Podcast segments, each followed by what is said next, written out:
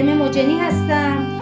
بشنوید ادامه حکایت عجیب و غریب در شب 646 از هزار یک شب.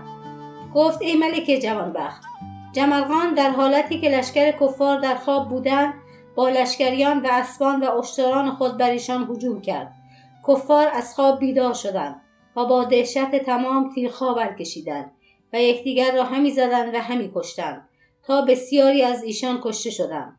آنگاه نظر کرده از مسلمانان کشته‌ای در میان خود نیافتند. دانستند که اسلامیان بر ایشان حیلت کردند. پس غورجان بانگ بر بازماندگان قوم خود زد و گفت ای تخمگان ناپاک، کاری که خواستیم با ایشان کنیم با ما کردند. اکنون به اسلامیان حمله آورید. و در آن حال گردی برخاست و از زیر گرد زره‌ها و مقفرها بدرخشیدند و دلیران پدید شدند که تیغ‌های هندی به میان بسته داشتند و نیزه‌های ختلی در کف داشتند. چون کافران گرد دیدند از قتال باز ایستادند و آن گرد از غول کوهی بوده است. چون غول با لشکر خود به اسلامیان در پیوست، جمرقان با قوم خود به کفار حمله کردند و شمشیر بر ایشان نهادند. از بسیاری گرد جهان تاریک شد و دلیران داد دلیری بدادند و خون در زمین موج زن گردید و پیوسته در جدال و قتال بودند که روز به پایان رسید و هر دو گروه از یکدیگر جدا شدند و در خیمه‌های خیش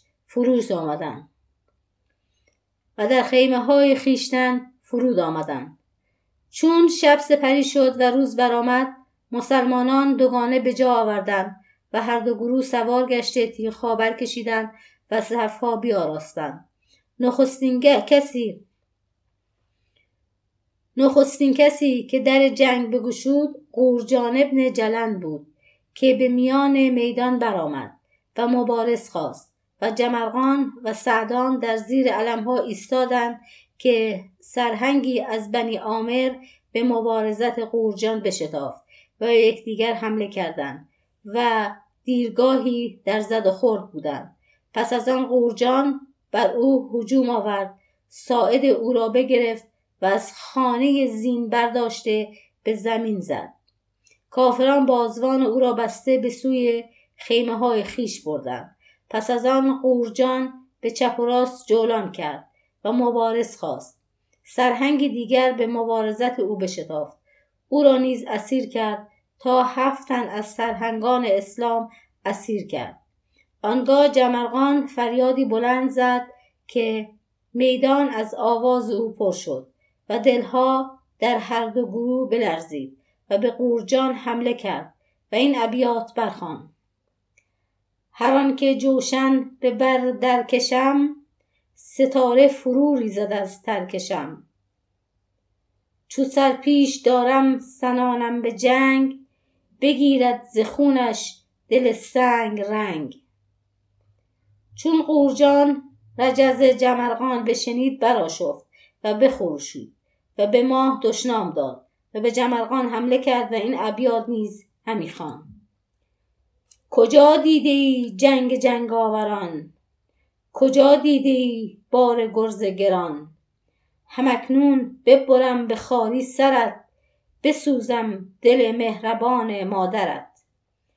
چون جمرقان سخن او را بشنید با دلی سخت‌تر از سنگ پیش رفته، دیرگاهی به شمشیر با یکدیگر حمله کردند. پس از آن نیزه ها به کف گرفته و پیوسته در جنگ بودند تا هنگام عصر شد. آنگاه جمرقان به قورجان هجوم آورده بر سینه او بزد، مانند نخله او را به زمین انداخت. در حال مسلمانان به وی گرد آمدند، بازوان او را بسته رسن در گلویش افکندند، مانند اشتر بکشیدند. چون لشکریان کفار امیر خیشتن را اسیر دیدند، همیت جاهلیت ایشان را گرفت. از بهر خلاص او به جمرقان حمله کردند. لشکریان اسلام به مقابله بشتافتند و خلقی انبوه از ایشان بکشتند.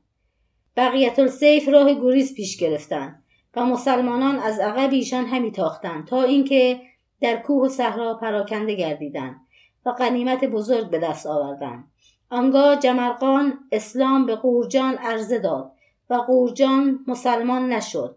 بند از بند او ببریدند و سر او را به نیزه کرده و از آن مکان به سوی شهر عمان بکوچیدند. و اما گریختگان کفار ملک جلند را از هلاک لشکر و پسر با خبر کردند. ملک تاج بر زمین انداخت و تپانچه بر سر زد، چنان که خون از بینی او برفت و بی خود افتاد. چون به خود آمد بانگ بر وزیر زد و گفت به همه نواحی کتاب‌ها بنویس که هیچ شمشیرزن و نیزه بردار و خداوند تیر و کمان بر نماند و همگی به نزد من آیند. وزیر کتاب‌ها نوشته، رسولان به هر سوی فرستاد، نایبان شهرها لشکر آماده کرده با لشکری فزون از شماره روان شدند و با 180,000 سوار نزد ملک جلند حاضر آمدند و همه خواستند که به سوی اسلام روان شوند. ناگاه جمرقان و سعدان قول با 40,000 سوار برسیدند. چون جلند از آمدن لشکر اسلام آگاه شد خرسند گردید و گفت به آفتاب سوگند از ایشان جنبنده‌ای بر زمین نگذارم و خون پسر خود بگیرم. آنگاه رو به عجیب کرد و گفت یا کعب العراق، این حادثه را سبب تویی. پس به آفتاب سوگند که اگر من از خصم انتقام نکشم تو را به بدترین عقوبت بکشم. چون عجیب این سخن بشنید محزون شد و خیشتن را ملامت کرد، ولی صبر نمود تا مسلمانان فرود آمدند و خیمه ها برپا کردند. چون ظلمت شب جهان را فرو گرفت، عجیب بازماندگان عشیرت خود را گفت که من از مسلمانان هراس دارم و دانستم که جلند مرا از شر برادرم قریب نگاه نتواند داشت. اکنون مرا رأی این است که چون سپاهیان بخواهند ما از این مکان کوچ کرده و به مملکت یعربن قطهان پناه بریم که او را لشکری بسیار و سلطنتش قوی است. عشیرت عجیب رأی او بپسندیدند و گفتند راه خلاص همین است. چون 3 شب بگذشت، عجیب با عشیرت خود راه گریز پیش گرفته برفتند. چون بامداد شد، ملک جلند با 260,000 دلیر زله‌پوش سوار شدند و طبع‌های جنگ فرو کوفتند و از آن سو نیز جمرقان و سعدان با 40,000 مرد شجاع سوار شدند. هر دو گروه صفها بیاراستند. نخستین کسی که در جنگ بگشود سعدان غول بود که مانند کوه آهنین به میدان شتافت. دلیری از کافران به مبارزت او برآمد. سعدان غول او را بکشت و بانگ به فرزندان و غلامان خود زد که آتش بیفروزند و این کشته را بیران کرده پیش من بیاورید. ایشان چنان کردند. غول گشت او بخورد و استخوان‌های او بمکید. کافران از دور ایستاده بر وی می‌نگریستند و می‌گفتند ای آفتاب، ما را از این دیو نجات ده. آنگاه جلند بانگ بر قوم خود زد که این نابکار را بکشید. سرهنگی از کافران به مبارزت برآمد. سعدان او را نیز بکشت و پیوسته کافران را یک یک همی کشت تا 40 تن از ایشان به دوزخ فرستاد. کافران از قتال سعدان باز ایستادند و گفتند با غولان و جنیان مقاتله نتوان کرد. جلند بانگ برزد و گفت 100 سوار بر او حمله کنید و او را کشته یا دستگیر کرده پیش من آورید. 100 سوار از کافران به سعدان حمله کردند و سعدان با دلی سخت‌تر از آهن به دیشان ملاقات کرد و شمشیر بر ایشان بنهاد. سرهای ایشان را گوی میدان کرد.